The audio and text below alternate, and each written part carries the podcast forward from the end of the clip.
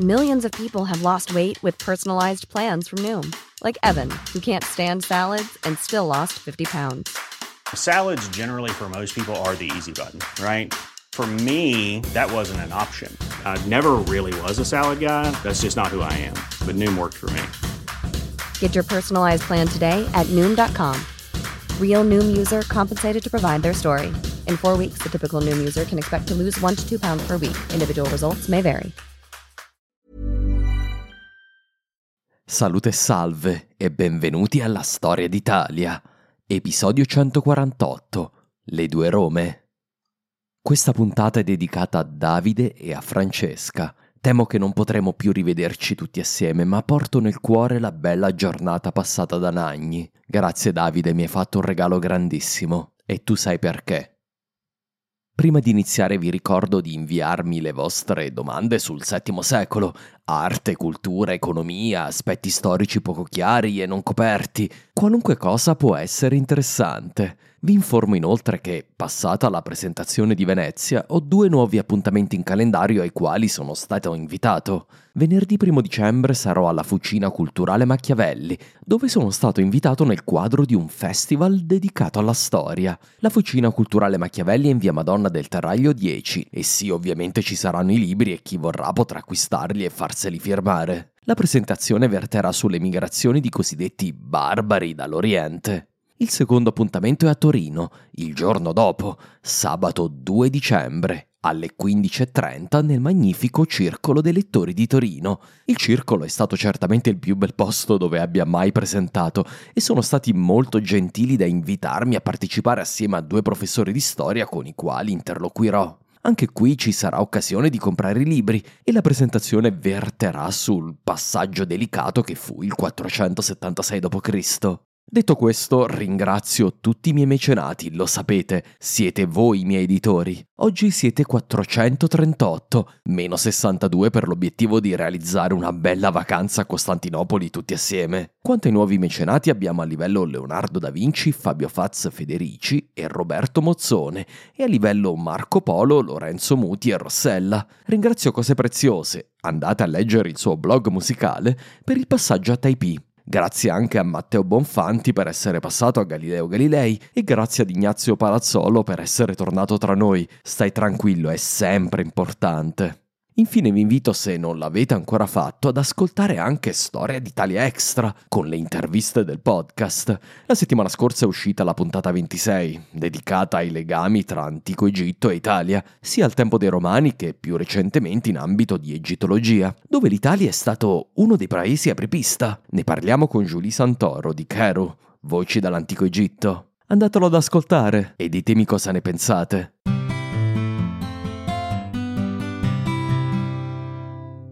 Chi ha ora la forza di opporsi agli eserciti di Isengard e Mordor per opporsi alla potenza di Sauron e Saruman e all'unione delle due torri? Così parlò Saruman nel film Le due torri, sposando una delle interpretazioni possibili del criptico titolo della seconda parte del Signore degli Anelli di Tolkien. Lungi da me paragonare Roma e Costantinopoli a Isengard e Mordor, ma in un certo senso abbiamo la torre occidentale e quella orientale, e sappiamo anche quale delle due sia la più forte. In questo episodio inauguriamo l'ultima stagione di unione tra le due torri, ah, pardon, le due Rome. Come per Saruman e Sauron, non è destinata a finire bene.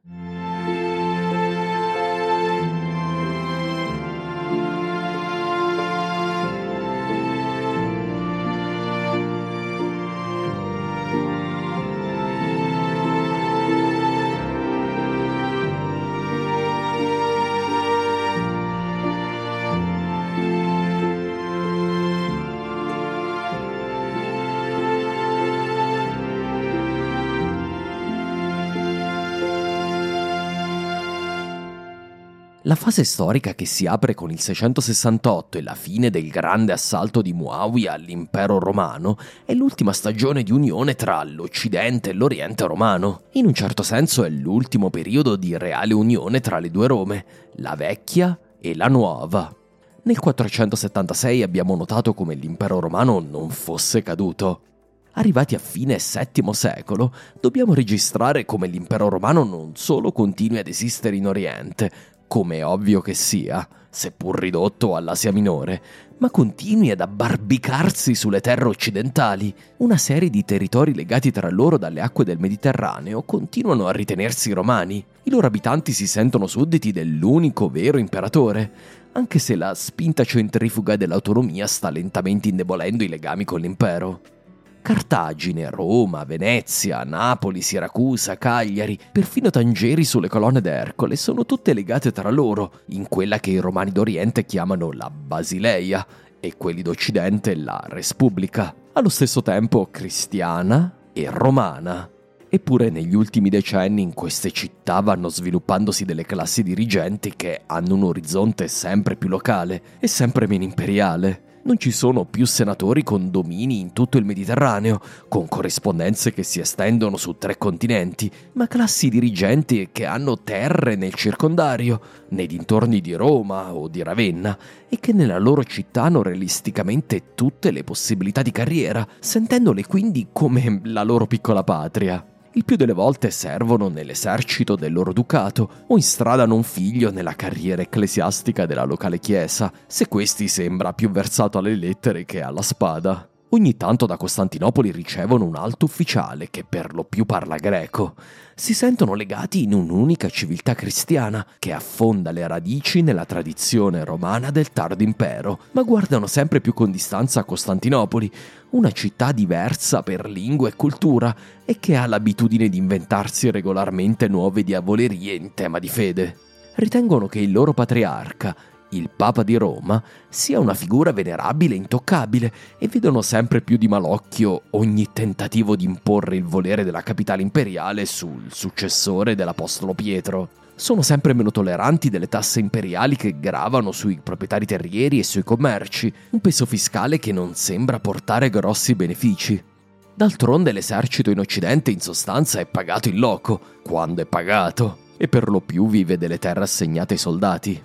In questo quadro di progressivo estraniamento tra le due metà dell'impero romano si erano inseriti gli eventi degli ultimi 50 anni. L'affermarsi del monotelismo in Oriente aveva portato alla rottura tra le due chiese più importanti della cristianità, il patriarcato di Roma e quello di Costantinopoli la necessità di focalizzare tutte le energie imperiali nel tentativo di resistere agli arabi, a parte la breve pausa dell'intervento di Costante II in Italia, aveva aumentato in Occidente il senso di abbandono. I dieci anni seguenti alla morte di Costante II avevano messo in dubbio perfino la sopravvivenza della Pars Orientalis dell'impero.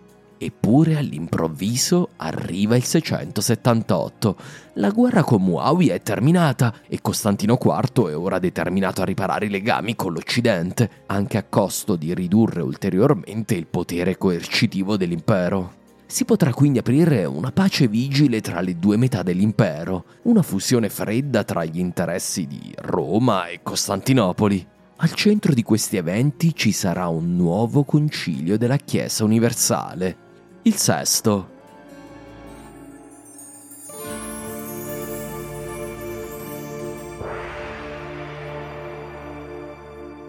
Abbiamo lasciato Costantino IV con una messe di problemi a cui mettere mano dopo il caos dell'incessante guerra contro la Umma nel suo primo decennio di regno. La pace con Muawiyah gli diede quell'opportunità di cui aveva disperatamente bisogno. È interessante notare come la reazione di questo imperatore fu molto diversa da quella del padre. In condizioni simili, quando il califfato era disceso nella prima fitna, Costante II aveva dapprima riformato l'esercito e poi aveva provato a imporsi sull'Occidente, con la forza se necessario.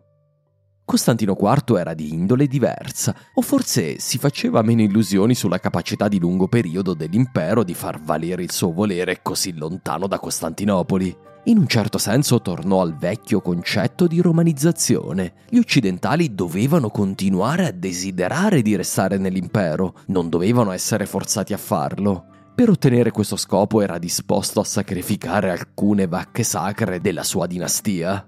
La prima era la difesa del monotelismo, o almeno della memoria di suo bisnonno Eraclio che lo aveva voluto.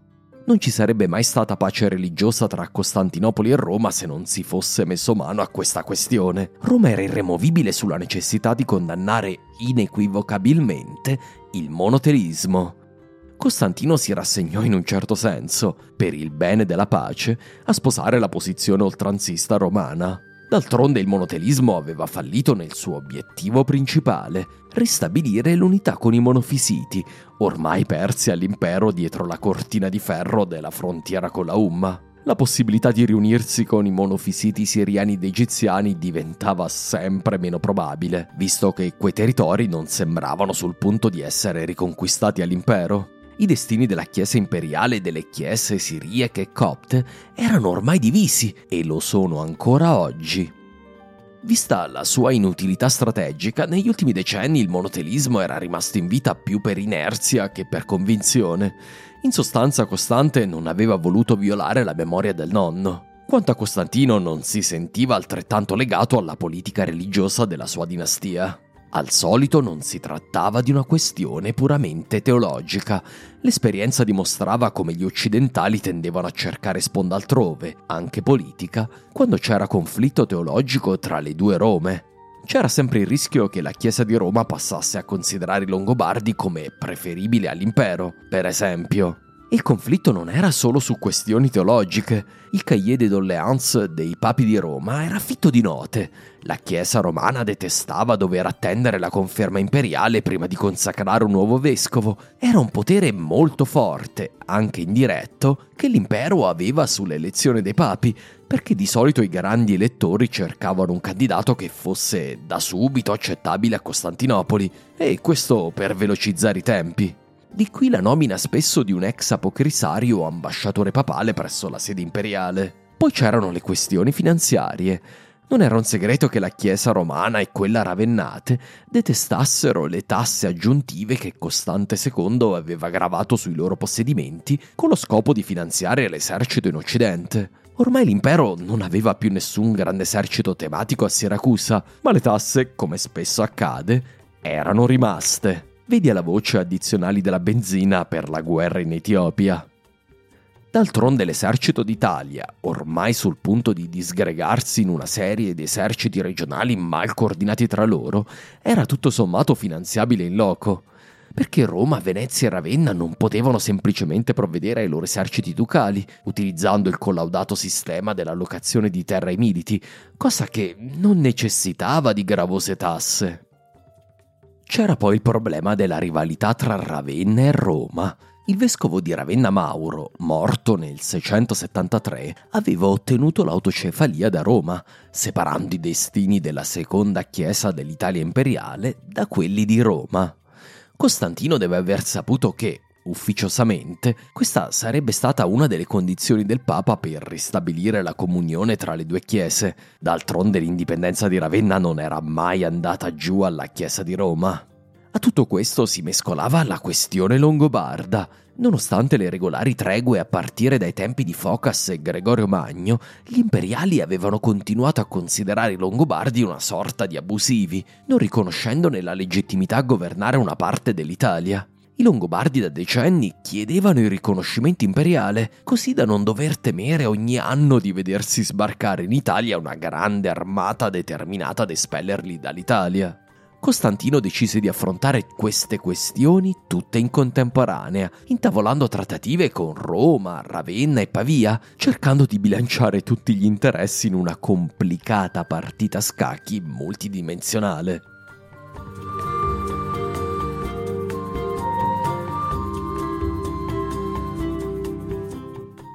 Nello scorso episodio abbiamo visto come l'imperatore scrisse a Papadono per convincerlo ad inviare un gruppo di prelati occidentali ad un concilio in Oriente, concilio che avrebbe discusso una volta per tutte la questione del monotelismo.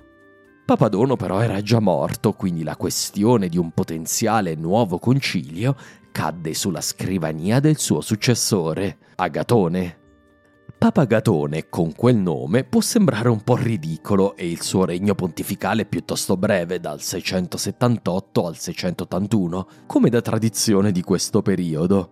Eppure Agatone è un santo della Chiesa orientale e occidentale e uno dei papi più rispettati della sua epoca. In questo episodio vedremo come mai. Agatone era di origini palermitane, probabilmente di famiglia e lingua greca. Se le nostre fonti sono credibili su questo punto, e ovviamente ahimè non lo sono, Agatone avrebbe avuto 103 anni alla data della sua elezione a vescovo di Roma, facendone di gran lunga il papa più anziano della storia. Sin dall'inizio del suo pontificato impattò la storia europea, aggiudicando una controversia relativa al vescovato di York.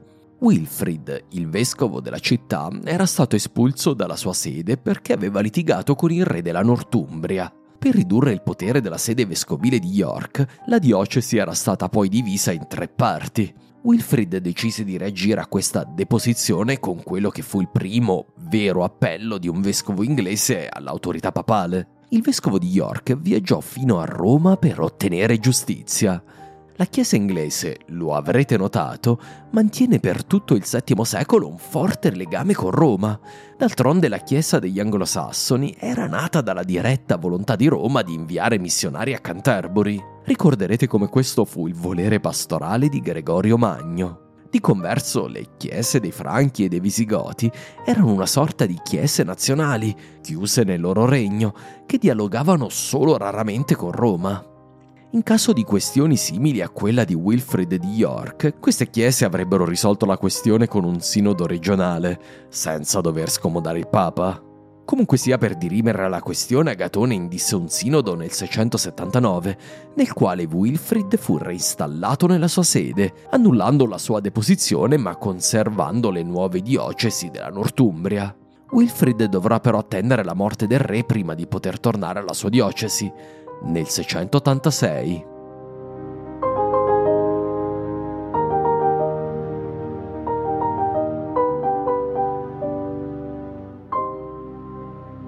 Ma la questione principale del papato di Agatone fu ovviamente quella relativa al concilio richiesto da Costantino. Il vescovo di Roma volle preparare nei minimi dettagli la strategia romana, in modo da massimizzare la sua influenza sul futuro concilio, il primo concilio ecumenico in più di un secolo. Per farlo decise di indire una serie di sinodi in tutto l'Occidente, nei quali si sarebbe dovuto raccogliere quante più prove possibili della giustezza della posizione occidentale, da sempre opposta a monoenergismo e monotelismo, ritenute deviazioni orientali sulla traiettoria, Dio non voglia, del monofisismo.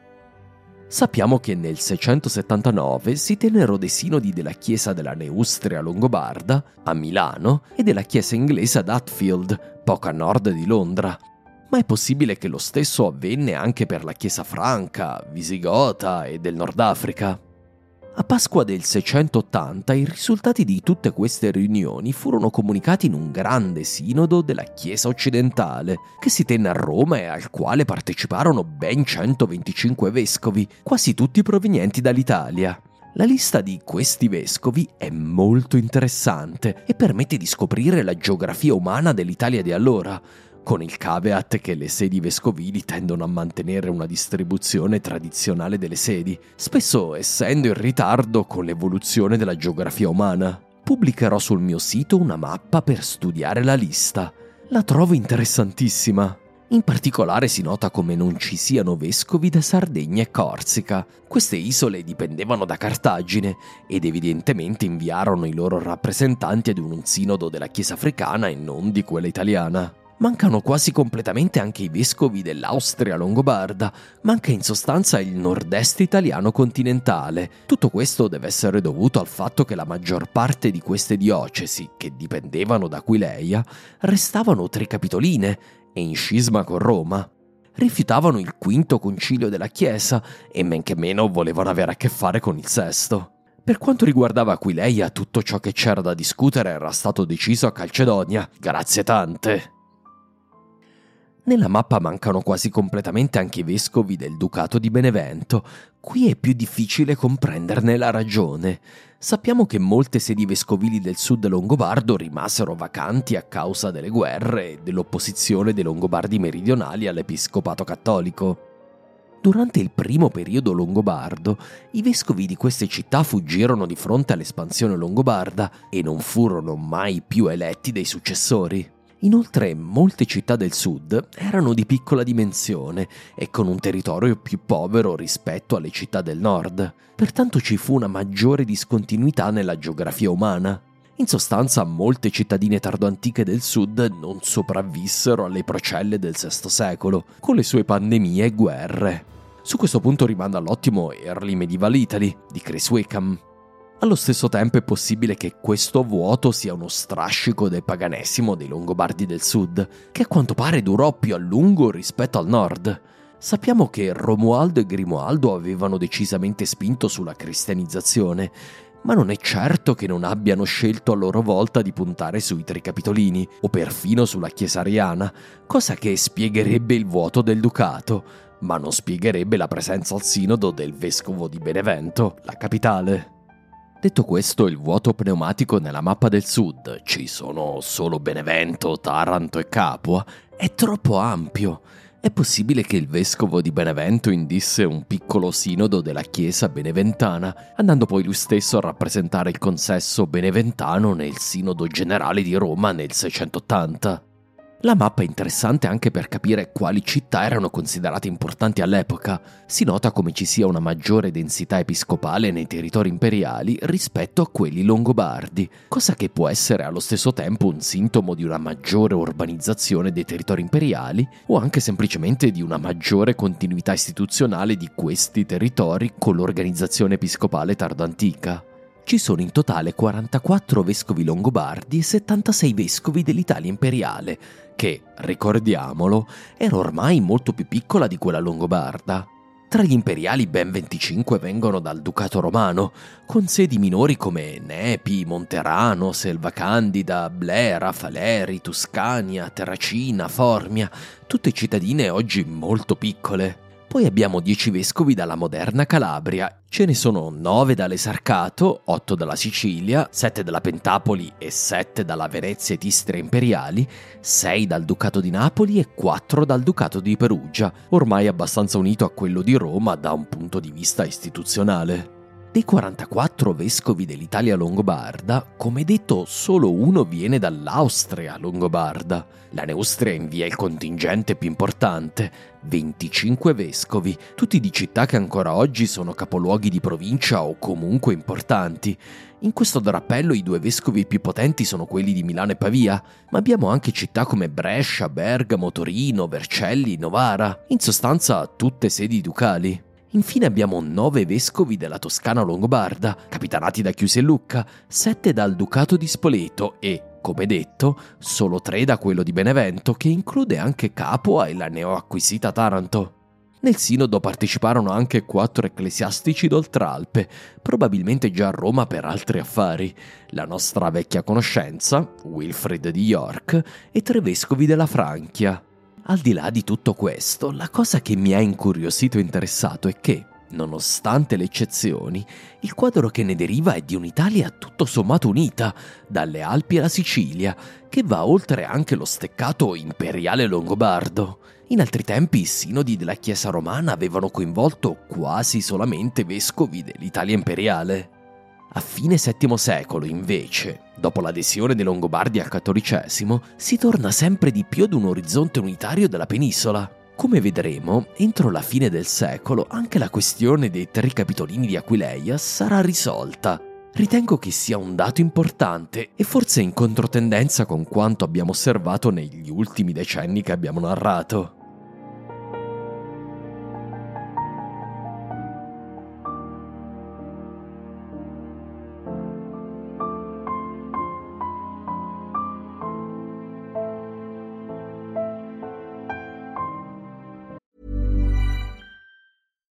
Millions of people have lost weight with personalized plans from Noom, like Evan, who can't stand salads and still lost 50 pounds. Salads, generally, for most people, are the easy button, right? For me, that wasn't an option. I never really was a salad guy. That's just not who I am. But Noom worked for me. Get your personalized plan today at Noom.com. Real Noom user compensated to provide their story. In four weeks, the typical Noom user can expect to lose one to two pounds per week. Individual results may vary. Alla fine il Sinodo di Roma del 680 stese una dichiarazione di fede, per come era vista dall'Occidente ovviamente, e nominò i suoi rappresentanti per il concilio di Costantino IV. Furono in numero inferiore a quanto richiesto dall'imperatore. Agatone inviò solo prelati in grado di sostenere una conversazione in greco, in particolare i vescovi Giovanni di Porto, di Fiumicino, Abbondanzio di Temsa e Giovanni di Reggio, questi vescovi avrebbero rappresentato l'unione dei vescovi occidentali. A rappresentare la chiesa propriamente di Roma, Agatone inviò due preti e due diaconi. Tra questi c'era il diacono Giovanni e il suo diacono Costantino, entrambi di origine siriana. Tra qualche tempo saranno successori di Agatone sul soglio di San Pietro, con il nome di Giovanni V e Papa Costantino anche la Chiesa ravennate inviò uno dei suoi prelati, in modo da essere rappresentata al concilio. Seguendo infine le istruzioni imperiali, andarono anche dei monaci dei monasteri ellenofoni di Roma e della Sicilia. Agatone consegnò ai suoi rappresentanti al concilio una lettera interessantissima, indirizzata all'imperatore e all'assemblea dei vescovi. Inizia così. Agatone vescovo, servo dei servi di Dio, ai più devoti e sereni vincitori e conquistatori, i nostri amatissimi figli, amanti di Dio e di nostro Signore Gesù Cristo, ovvero all'imperatore Costantino il Grande e a Eraclio e Tiberio, Augusti. Qui Agatone si rivolge con massima deferenza a Costantino IV, già chiamandolo il Grande. Notare che i suoi fratelli sono ancora considerati co-augusti, non per molto, continua Agatone mentre contemplo le varie ansie della vita umana e mi prostro piangendo davanti all'unico vero Dio, in modo che la preghiera possa impartire alla mia anima vacillante il confronto della sua divina misericordia e possa sollevarmi con la sua mano destra dalle profondità del dolore e dell'ansia, riconosco con gratitudine, miei illustri signori e figli, che il vostro proposito di tenere un concilio ecumenico mi ha dato una profonda e meravigliosa gioia. Ah, lo stile retorico antico. A volte mi rendo conto che questo è filtrato nella lingua che utilizza quotidianamente la burocrazia italiana. Nella lettera Gatone si scusa anche per il ritardo nell'inviare i suoi messi. D'altronde la richiesta di Costantino arrivò a Roma nel tardo 678, ma i messaggeri papali partirono solo nella seconda metà del 680. Se la grande vastità delle nostre province non avesse causato una così grande perdita di tempo, già da qualche tempo avremmo potuto adempiere con studiosa obbedienza a ciò che anche ora è stato fatto a malapena. Infatti, dalle varie province si è radunato attorno a noi un sinodo. Alcune persone sono venute da questa stessa città romana, soggette al vostro serenissimo potere, o da quelle vicine Altre ancora siamo stati costretti ad attenderle da province lontane, in cui la parola della fede cristiana è stata predicata da coloro che sono stati inviati dai predecessori della mia umile persona. E così è trascorso un bel lasso di tempo, e passo sopra ai miei dolori fisici, in conseguenza dei quali la vita, una persona perennemente sofferente, non è né facile né piacevole. In parole povere, o mio sovrano, chiedo scusa per il ritardo, ma che ci vuoi fare? L'Occidente non è più quello di una volta in questi tempi barbarici, ahimè ci vuole tempo a radunare tutti. Agatone arriva perfino a chiedere scusa per aver inviato poche persone, inoltre è dolorosamente consapevole di non essere in grado di competere in erudizione con gli orientali. Mi sono sforzato, in obbedienza alla vostra volontà, di trovare persone valide, per quanto possibile nei nostri tempi di decadenza, e per quanto permetta la povertà di questa obbediente provincia. Poi il Papa passa più volte a ricordare all'imperatore che ai suoi delegati è stata garantita l'immunità e la libertà di parola al concilio. In sostanza, dopo la storia di Martino, a Roma erano ancora tutti abbastanza terrorizzati di andare a Costantinopoli. Nella lunga lettera c'è anche la confessione della fede secondo Agatone, in sostanza ribadendo quanto deciso da Papa Martino e da Massimo il Confessore al Sinodo romano del 649. Confessiamo due nature, due volontà e due energie nel nostro unico Signore Gesù Cristo. Non affermiamo che siano contrarie o opposte l'una all'altra, come fanno coloro che sbagliano dal sentiero della verità e accusano la tradizione apostolica di fare. Lungi questa impietà dal cuore dei fedeli. Né propugniamo che siano separate in due persone, ma diciamo che come lo stesso nostro Signore Gesù Cristo ha due nature, così ha anche due volontà e energie, vale a dire quella divina e quella umana. La volontà divina è quella che ha in comune con il Padre, con il quale il Figlio sussiste da tutta l'eternità. Quella umana, egli l'ha ricevuta da noi, presa con la nostra natura nel tempo. Questa è la tradizione apostolica ed evangelica, conservata nella Chiesa apostolica di Cristo. Conosciamo questa lettera perché fu ritenuta talmente importante da essere inserita direttamente in greco negli atti del sesto concilio ecumenico della Chiesa universale. Agatone in sostanza per i suoi contemporanei giungerà a ricoprire un ruolo simile a quello di Leone il Grande, il papa che a Calcedonia aveva sconfitto con il suo tomo l'eresia dei monofisiti. Pur nella brevità del suo regno, questo gli garantirà un enorme prestigio negli anni a venire.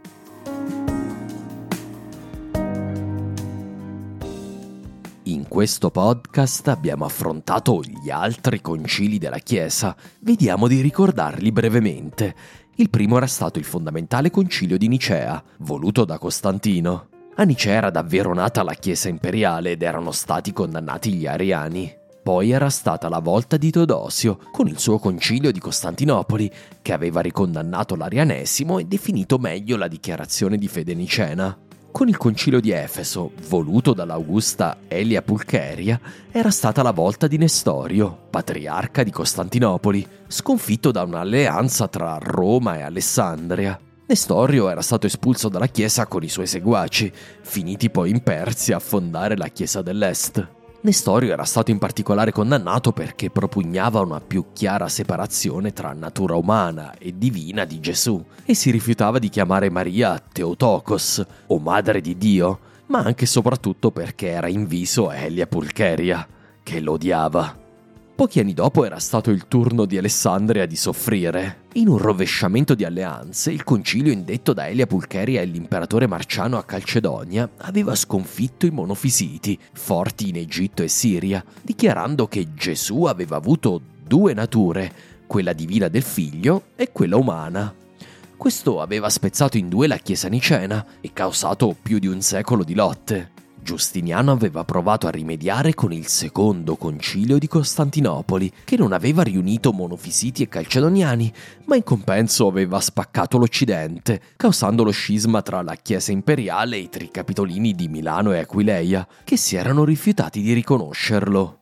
Nel corso del VII secolo Eraclio aveva sposato il monotelismo e questo per cercare di mettere rimedio alla controversia sulle nature di Cristo, in questo seguendo nei passi di Giustiniano, con uguale successo.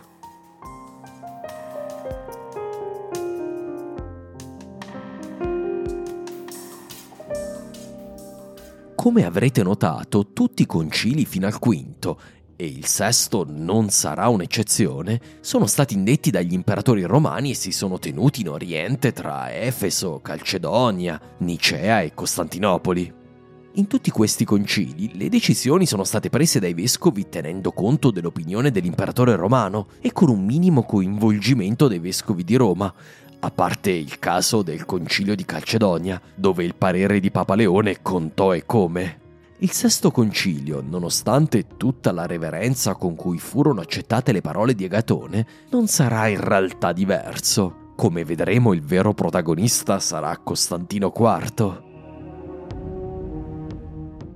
Nel settembre del 680 Costantino emise una sacra, ovvero una lettera ufficiale per indire il concilio. Il 7 novembre di quell'anno il concilio si aprì con grande fanfara. Si riunì nella grande sala del palazzo imperiale, sormontata da una cupola, che portava il nome di Trullum. Sì, la stessa etimologia dei trulli di Alberobello. Deriva dal greco trulos, che vuol dire cupola o sala convolta.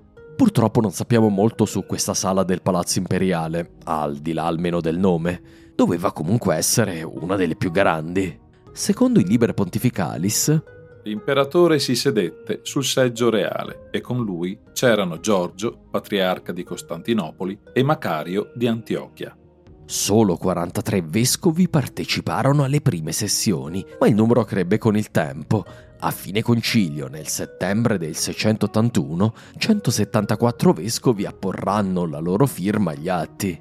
Costantino, per non lasciare nulla al caso, aveva sostituito il precedente patriarca monotelita di Costantinopoli, tale Teodoro, e questo con un certo Giorgio. A quanto pare Giorgio era stato scelto perché determinato a seguire i dettami dell'imperatore. Quanto al suscitato Macario e ai patriarchi di Gerusalemme e Alessandria, questi erano in realtà vescovi calcedoniani in esilio, nominati dalle autorità imperiali per ricoprire nominalmente il ruolo delle loro sedi apostoliche, ormai in mano agli arabi. Muawiyah d'altronde aveva consegnato le sedi patriarcali ai loro rivali monofisiti, quindi gli toccava di vivere a Costantinopoli, non che fosse per loro una tragedia. Macario in questa storia aveva un ruolo particolare. Era un convinto sostenitore del monotelismo, doveva offrire quindi una parvenza di discussione aperta al concilio. Come sempre i concili ecumenici si riunivano solo quando era già certo il loro risultato. In questo caso Costantino voleva che il monotelismo fosse condannato, quindi il nostro Macario era la vittima sacrificale. I delegati papali arrivarono a Costantinopoli il 10 novembre del 680 Leggiamo i Liber Pontificalis a riguardo. Furono ricevuti dall'imperatore nella cappella di San Pietro, dentro il palazzo, e presentarono i documenti che il pontefice aveva loro consegnato. Allora l'imperatore li esortò e li ammonì a non comportarsi testardamente, a non farsi dominare dall'ira, ma di essere piuttosto disposti alla pace, abbandonando le discussioni filosofiche e affidandosi invece alla loro pura fede e a quella degli apostoli. Poi li licenziò e gli diede il tempo necessario per studiare i documenti proposti per il concilio, dandogli tutto quello di cui avevano bisogno e facendoli alloggiare nel palazzo di Galla Placidia. Il palazzo in questione era quello dove Gala Placidia era vissuta in città negli anni del suo esilio a Costantinopoli, e questo prima di tornare con le armi di Teodosio II a Ravenna, con l'obiettivo di installare Valentiniano III sul trono. Da allora il palazzo di Placidia era stata la sede degli apocrisari del Papa nella città imperiale. Già durante la prima sessione del concilio, l'imperatore avviò la discussione teologica. Costantino IV, dopo le accuse mosse dai delegati papali ai monoteliti, chiese a questi di rispondere. Macario sostenne, secondo gli atti del concilio, non abbiamo innovato in alcun modo la dottrina della Chiesa, ma abbiamo riportato l'insegnamento che ci è stato trasmesso a riguardo della volontà e dell'energia di Cristo, così come ricevuto dai concili ecumenici e dai santi padri della Chiesa, oltre che dai primati di questa città santa, ovvero Sergio, Paolo, Pirro e Pietro, e anche da Onorio, papa dell'antica Roma, e Ciro, papa di Alessandria. Nella terza sessione si studiarono le fonti, come farebbe ogni studente di storia. Leggiamo cosa sostiene a riguardo il Liber Pontificalis. Il pio imperatore chiese quale parte avrebbe dovuto per prima mostrare le evidenze a suo favore, al che i legati della sede apostolica dissero in accordo con gli interessi della verità e della ragione, è meglio che la parte che sostiene che nostro Signore Gesù Cristo ha una sola volontà e energia parli per prima. Allora i monoteliti ne furono felici e mostrarono i loro libri, inclusi vari volumi e sinodi che avevano falsificato, visto che sapevano che non avrebbero potuto vincere con la verità, ma solo con le bugie. Mentre li leggevano uno ad uno, furono rivelati come bugiardi nel quinto concilio avevano inserito nuovi passaggi nella lettera di Papa Vigilio al patriarca Mena e avevano falsificato il documento dello stesso Mena, in modo da dire che Dio aveva una sola volontà ed energia. Questo fu immediatamente evidente all'imperatore e a tutto il sinodo. Notare come sempre come sia l'imperatore ad indire il concilio, l'imperatore a presiederlo, l'imperatore a decidere sulla falsità dei documenti portati dai monoteliti. Tutta questa storia ha l'aria di quello che gli americani chiamano Kangaroo Court, ovvero uno di quei tribunali totalitari nei quali la sentenza è già scritta. Il Papa, attraverso i suoi legati, è importante per dare una vena di legittimità alle procedure, ma non fatevi alcuna illusione, a comandare la Chiesa imperiale è sempre l'imperatore. Le due torri, Roma e Nuova Roma, hanno la stessa importanza solo nella fantasia del vescovo di Roma o di Saruman. Roma può anche glorificarsi per la sua successione apostolica e per il rango concesso al suo vescovo, ma le vere decisioni si prendono a Costantinopoli, almeno ancora per un po' di tempo. Il 18 novembre i messaggeri papali furono ricevuti di nuovo dall'imperatore alle Blachernei, il palazzo imperiale nei pressi delle mura. Qui furono nuovamente ammoniti dall'imperatore. Dovevano continuare a dimostrarsi malleabili e seguire le indicazioni dei loro colleghi orientali. Costantino era infatti determinato a mettere fine al monotelismo, ma dettaglio importante, non voleva che la sede romana ne uscisse indenne. Uno dei suoi obiettivi, nascosti sotto vari strati di buona volontà e amicizia verso Roma, era quello di mettere fine alla convinzione tutta romana di essere sempre stati dalla parte giusta della fede. Il concilio avrebbe dovuto condannare diversi patriarchi di Costantinopoli, ma sono convinto che fu Costantino a manovrare in modo che, assieme a loro, fosse condannato anche uno dei patriarchi occidentali, uno dei papi di Roma, il nostro amico Norio. Ve lo ricordate? Dichiarando questo papa come eretico, Costantino avrebbe anche potuto vendere l'accordo ai prelati orientali, spesso abbastanza irritati con la rigidità dogmatica del patriarcato occidentale. Avrebbe potuto dire loro Visto, abbiamo condannato come eretici non solo ben quattro patriarchi di Costantinopoli, ma anche un papa di Roma. La nostra dignità è salva. Ed è probabilmente su questo punto che l'imperatore temeva che i delegati occidentali si mettessero di traverso.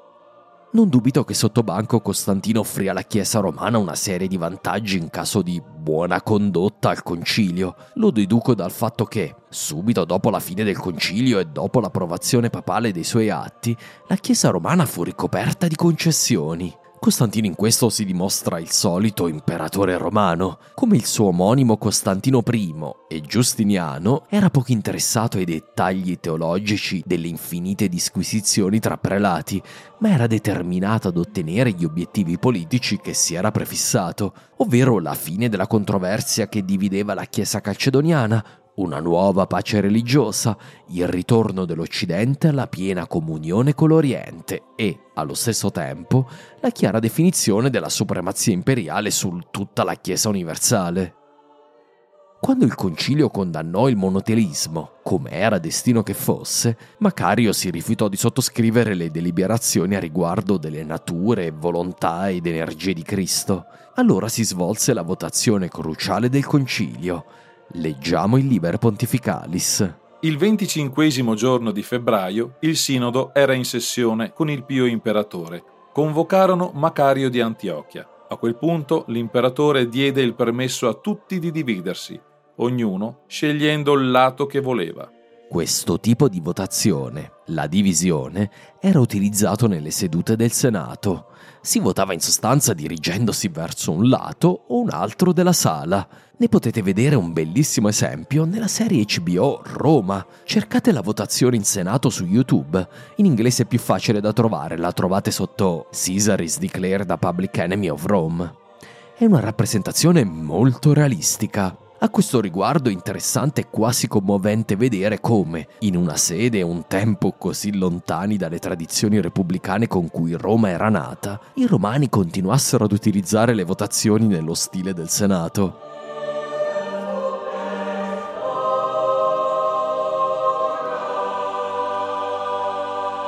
La votazione decisiva si giocò attorno al patriarca di Costantinopoli, Giorgio, che platealmente si alzò dal suo scranno e, seguito dai vescovi suoi suffraganei, si unì ai delegati papali alla maggioranza dei votanti, mettendo Macario e i suoi in una ristretta minoranza. A questo punto si scatenò nell'aula un vero pandemonio, ancora nel Liber Pontificalis. Risuonarono allora le acclamazioni. Molti anni all'imperatore, molti anni per l'imperatore ortodosso. Via l'eretico! Maledizioni al nuovo Eutichio, maledizioni al nuovo Apollinario, che tu sia maledetto, vattene, eretico. A questo punto l'imperatore chiese che la sedia del vescovo Macario fosse rimossa dal sinodo. Basilio, il vescovo di Creta, si alzò in piedi e la rimosse.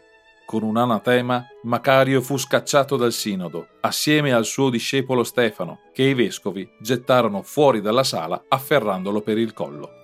In seguito a questa condanna sappiamo dai nostri cronisti e dal Liber Pontificalis che Macario e i suoi principali sostenitori furono inviati in esilio a Roma, dove furono confinati in vari monasteri in attesa del loro pentimento dalle malvagità del monotelismo.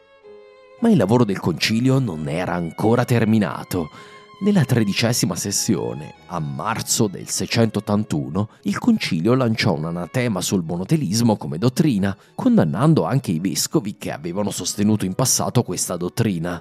Dagli atti del concilio. Rifiutiamo i dogmi malvagi di questi uomini e abbiamo indicato i loro nomi perché siano scomunicati ed esclusi dalla Santa Chiesa di Dio vale a dire Sergio, l'ex primate di questa città imperiale protetta da Dio, che iniziò una corrispondenza su questo dogma malvagio. Ciro di Alessandria e poi i patriarchi Pirro, Paolo e Pietro. Inoltre riteniamo necessario anatemizzare insieme a loro, espellendolo e scomunicandolo dalla Santa Chiesa di Dio, Onorio, l'ex papa dell'antica Roma, perché dalle sue lettere a Sergio ci siamo convinti che condivideva pienamente la sua opinione eretica, confermando i suoi malvagi insegnamenti. E così Onorio finì per diventare il primo e unico papa della storia ad essere scomunicato ufficialmente da un concilio della Chiesa. Come già detto al tempo di questo Papa, è una questione che sarà un grosso problema per il dogma dell'infallibilità papale, affermato nel Concilio Vaticano I nel XIX secolo. Notare invece che negli atti del concilio non si trova neanche una parola contro gli imperatori che avevano propugnato o almeno accettato il monotelismo. Eraclio e Costante II se la cavarono. Evidentemente Costantino IV era riuscito a manovrare per far sì che suo padre e suo bisnonno non fossero anatemizzati, mentre tutta la colpa fu scaricata sui patriarchi e su Papa Onorio, che avevano semmai seguito le indicazioni di Eraclio. Non solo, negli atti del concilio, che sono come detto dettagliatissimi, non compare mai, neanche una volta, una menzione a Papa Martino e Massimo il Confessore, due prelati eroici che pagarono con la loro vita la loro strenua opposizione al monotelismo e a Costante II. Costantino IV, al di là delle apparenze di un imperatore determinato a far pace con il Papa a tutti i costi, ottenne molto di più di quanto possa apparire a prima vista. Martino e Massimo erano stati dei ribelli contro la volontà imperiale e Costantino non voleva che l'esempio di ribelli fosse additato come positivo.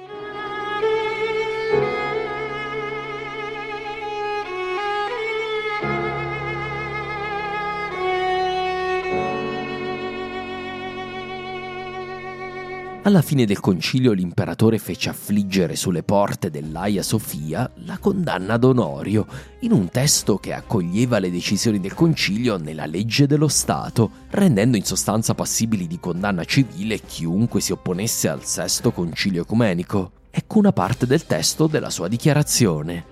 Condanniamo con anatema gli originatori e patroni di questa nuova eresia, in particolare Teodoro e Sergio, ma anche Papa Onorio, che vi aderì e la sostenne in ogni cosa, confermandosi eretico. Notate quanto l'imperatore ci tenga a ribadire che Onorio è condannato? Il concilio si chiuse con la dichiarazione di fede e con l'acclamazione finale, riportata nei testi. Molti anni a Costantino, il nostro grande imperatore. Molti anni al Basileus ortodosso. Molti anni al nostro imperatore che propugna la pace. Molti anni a Costantino, un secondo Marciano. Molti anni a Costantino, un nuovo Teodosio. Molti anni a Costantino, un nuovo Giustiniano. O Signore, conserva le fondamenta della tua Chiesa. O Signore, persevera il custode della fede. Tanti anni ad Agatone, Papa di Roma, molti anni a Giorgio, patriarca di Costantinopoli, molti anni a Teofano, patriarca di Antiochia, molti anni al Concilio ortodosso, molti anni al Senato ortodosso. Tutti i vescovi firmarono gli atti dai quali ho tratto il grosso del materiale di questa puntata, materiale poi finito anche nel Liber Pontificalis. In calce c'era perfino la firma dell'imperatore, Costantino, in Cristo Basileus e Autocrator di Roma. Era il 16 settembre del 681 e il concilio era chiuso.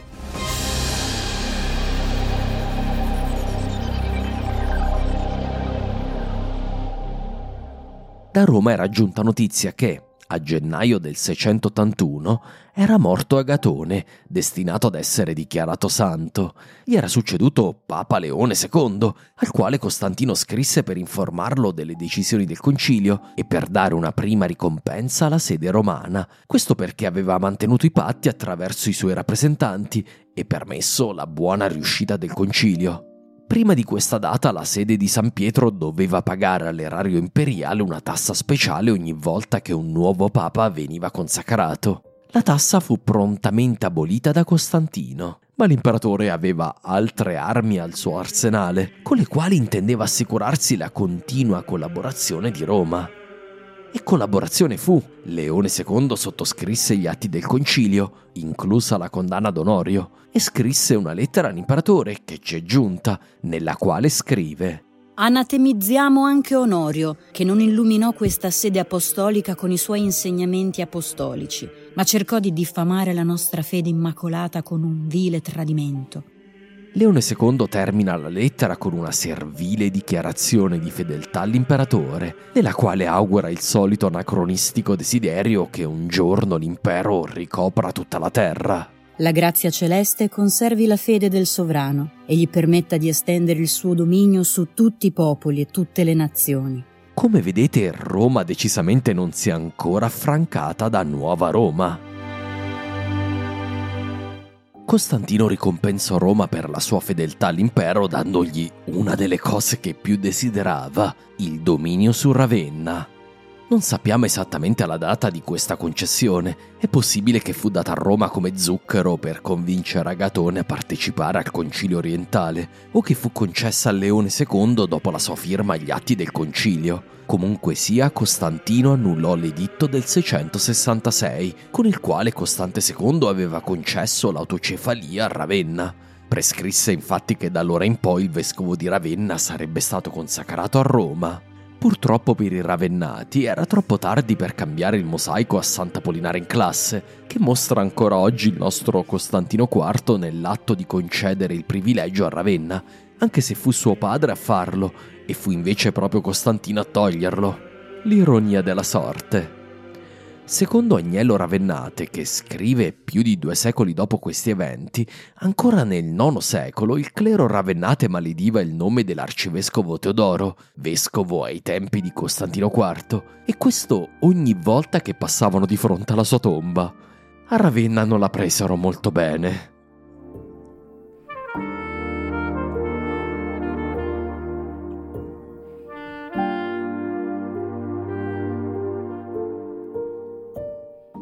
Per chiudere questa storia del grande cambiamento delle relazioni tra Roma e Nuova Roma, dobbiamo parlare anche della successione imperiale.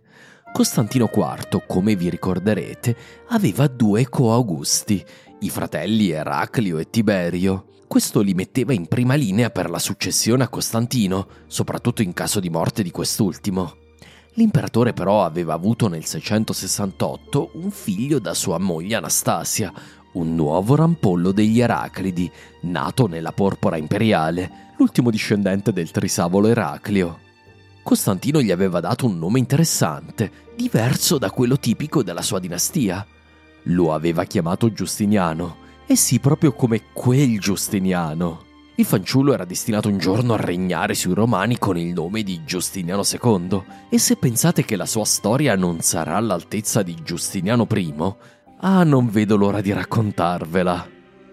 Comunque sia, per aprire la strada al figlio, nel 679 Costantino aveva provato a deporre i fratelli dalla carica imperiale, ma l'Anatolicon Tema si era opposto, ribellandosi. I soldati avevano lasciato l'Oriente e avevano marciato su Costantinopoli. Arrivati però sul Bosforo, i loro capi erano stati ricevuti a palazzo e qui avevano provato ad affermare qualcosa di bizzarro. Come in cielo ci governa la Trinità, Così deve governarci la triade di imperatori in terra. Costantino IV decise di dimostrare quanto condivideva questa tesi separando la testa dei suoi principali propugnatori dal loro collo. Ma una volta uccisi i capi della ribellione, Costantino non aveva avuto il potere di rimuovere i fratelli. Dopo la conclusione del sesto concilio ecumenico, Costantino sfruttò il momento di gloria che gli derivava dall'essere il nuovo Teodosio, il nuovo Costantino il Grande, colui che aveva sanato le ferite della Chiesa decise allora da guaritore delle ferite spirituali dell'impero di aprire delle ferite più tangibili nei nasi dei suoi amati fratelli. Per squalificarli dal trono, Eraclio e Tiberio ebbero i loro nasi tagliati e furono in sostanza messi agli arresti. Mi piace pensare che Giustiniano II assistette alla mutilazione. Chissà se pensò che si trattasse di un fato davvero orribile. Ah, spero che nulla del genere capiti a lui. Quanto ai suoi zii, non si hanno più notizie su di loro. Probabile che Babbo Costantino trovò il modo di toglierli definitivamente di torno qualche tempo dopo, e tutto questo lontano dalle luci dei riflettori. Costantino deve aver voluto però confermare senza ombra di dubbio il diritto di Giustiniano a succedergli.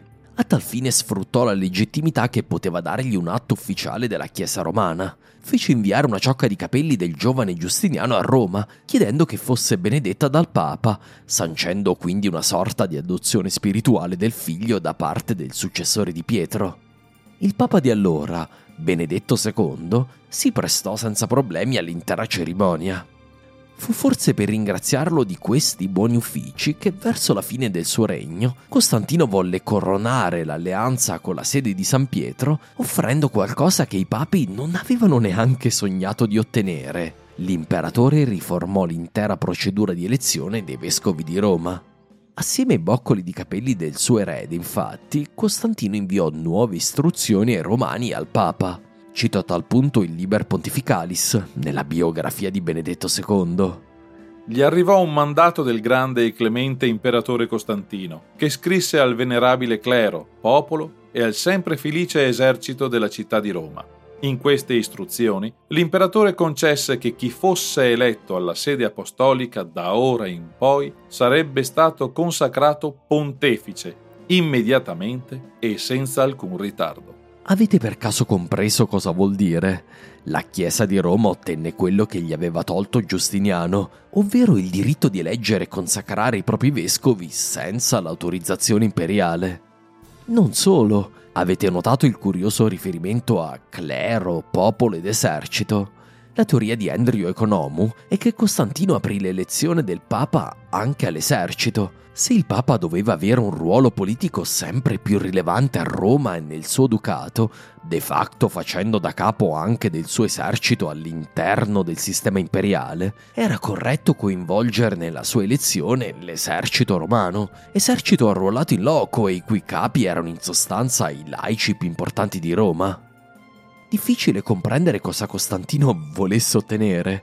Ci sono varie teorie, ma a mio avviso Costantino si era ormai rassegnato al fatto che l'Italia non poteva più essere gestita direttamente dall'esarca di Ravenna. La penisola era ormai troppo divisa geograficamente perché questo avvenisse.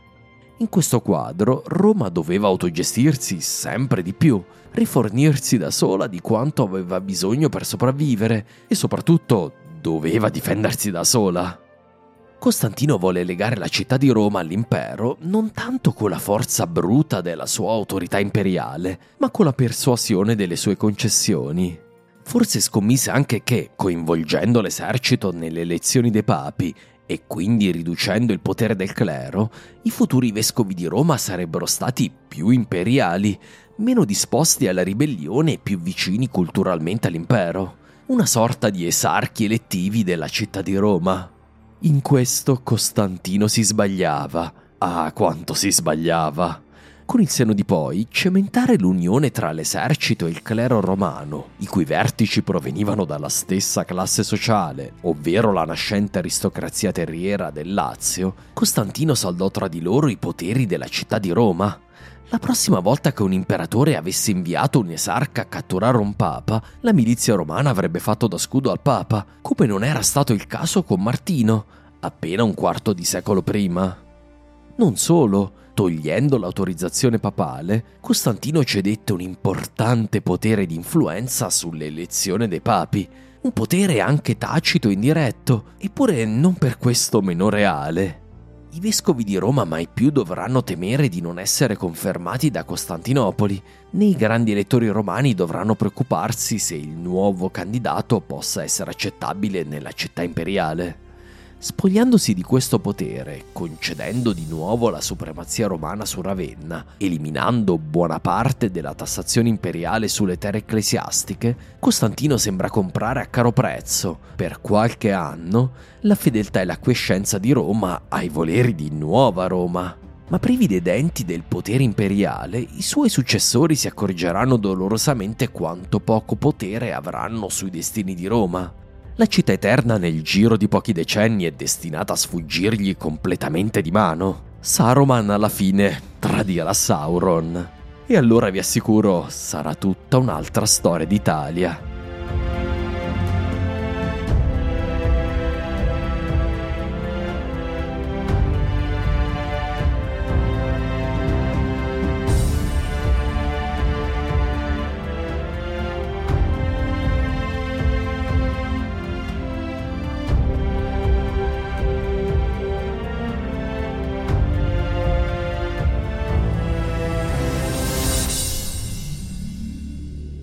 Grazie mille dell'ascolto. Vi ricordo di inviarmi le vostre domande sul VII secolo e vi ricordo anche degli appuntamenti a Verona e Torino il primo e il 2 di dicembre.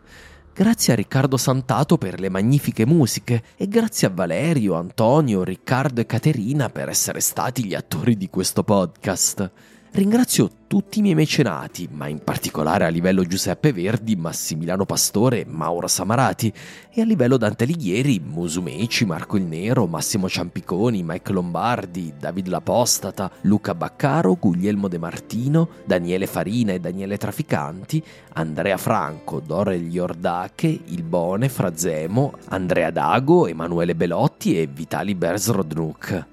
Grazie anche a Leonardo da Vinci, Paolo, Pablo, Tiudereix, i due Jacopo, Riccardo, Enrico, i tre Alberto, i due Davide, Andrea, Settimio, Giovanni, Cesare, Francesco, Jerome, Diego, Alancic, Flavio, i due Edoardo, i due Stefano, Luca, Arianna, Maria Teresa, John, Fasdev, Norman, Claudio, Marco, Barba King, Alfredo, Manuel, Lorenzo, Corrado, Pier Nicola, Totila, Vito, Carlo, Matteo, i due Luigi, Simone, Deborah, Pietro, Pietro, Tascani Discovery, Giorgio, Guido, Plip, Elisabetta, Crap, Valerio, Manuel, Filippo, Zavano, David, Sergio, Emanuele, il Mattur, Furio Camillo, Per, Ladina Tirol, Ambrogio, i due Roberto, Marco e Fabio. Alla prossima puntata!